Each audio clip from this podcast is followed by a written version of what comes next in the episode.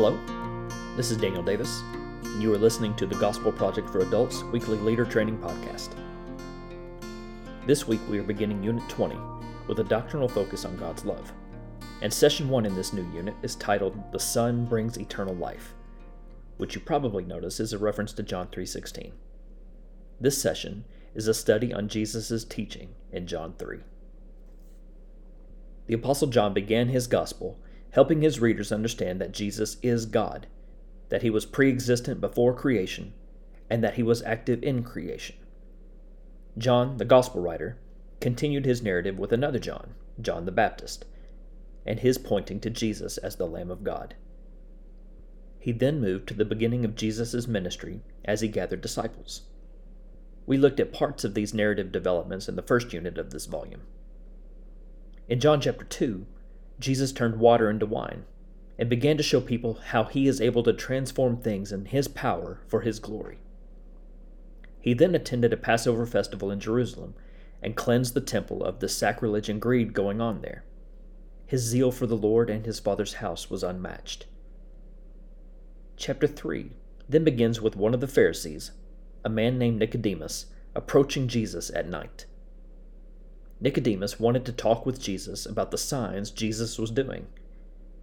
Nicodemus was not yet aware that Jesus was performing signs so people could recognize that he came to earth, so that those who believe in him would escape condemnation and have eternal life. And Jesus' signs and teachings recorded in John's Gospel are still proclaiming the same thing today. In this session, we look at Jesus' evening interaction with Nicodemus in which we discover why exactly Jesus came.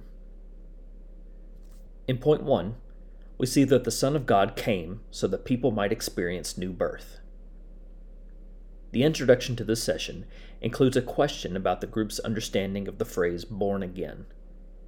We dive deeper into that idea in point one, with the scripture text and the doctrinal statement on regeneration.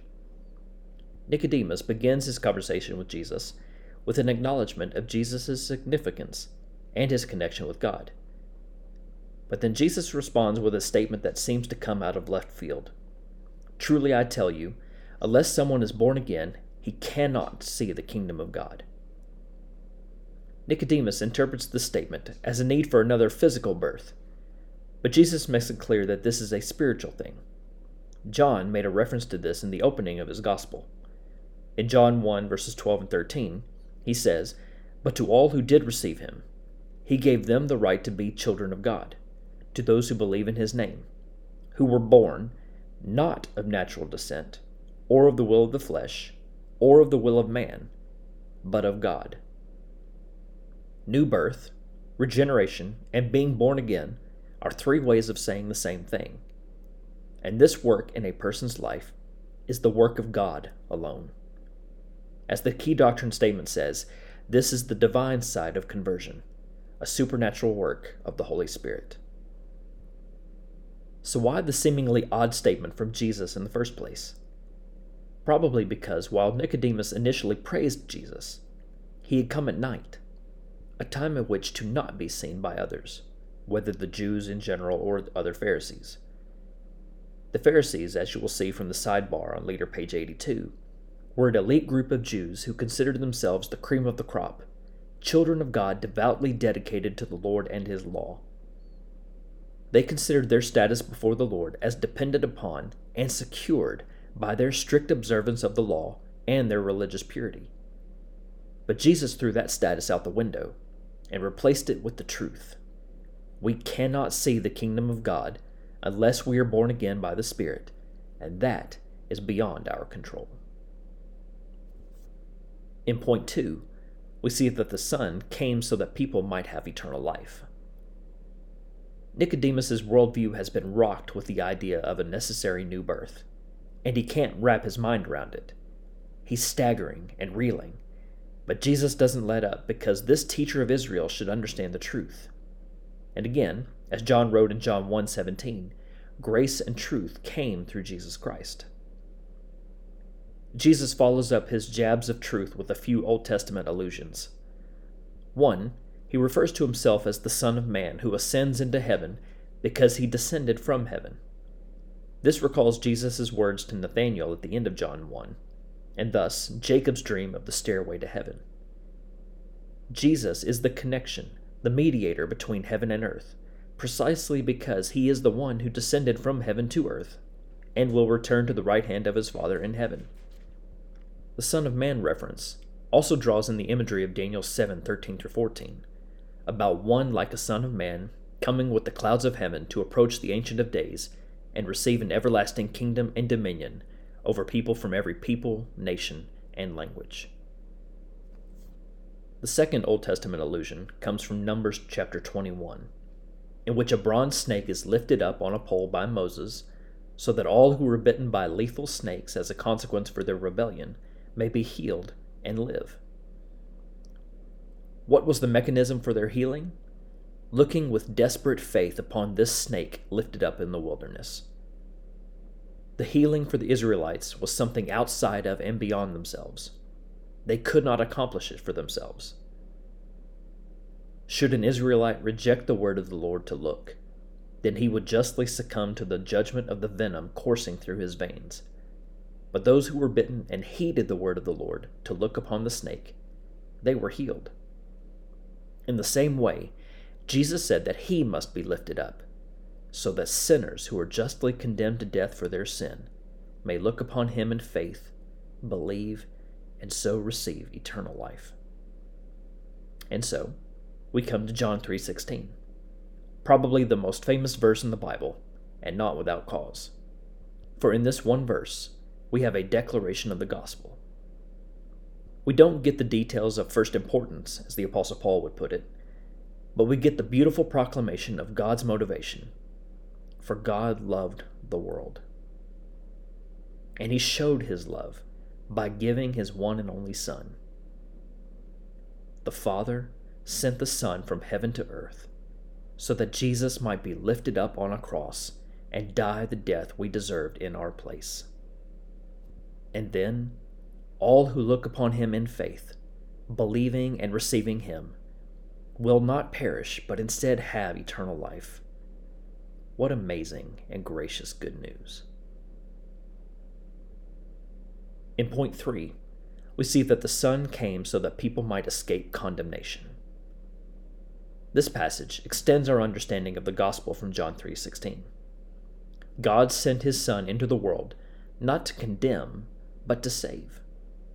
And the text makes it clear that condemnation wasn't the point of the incarnation, because condemnation already existed on account of sin in the world. Jesus came to save his people from sin and death.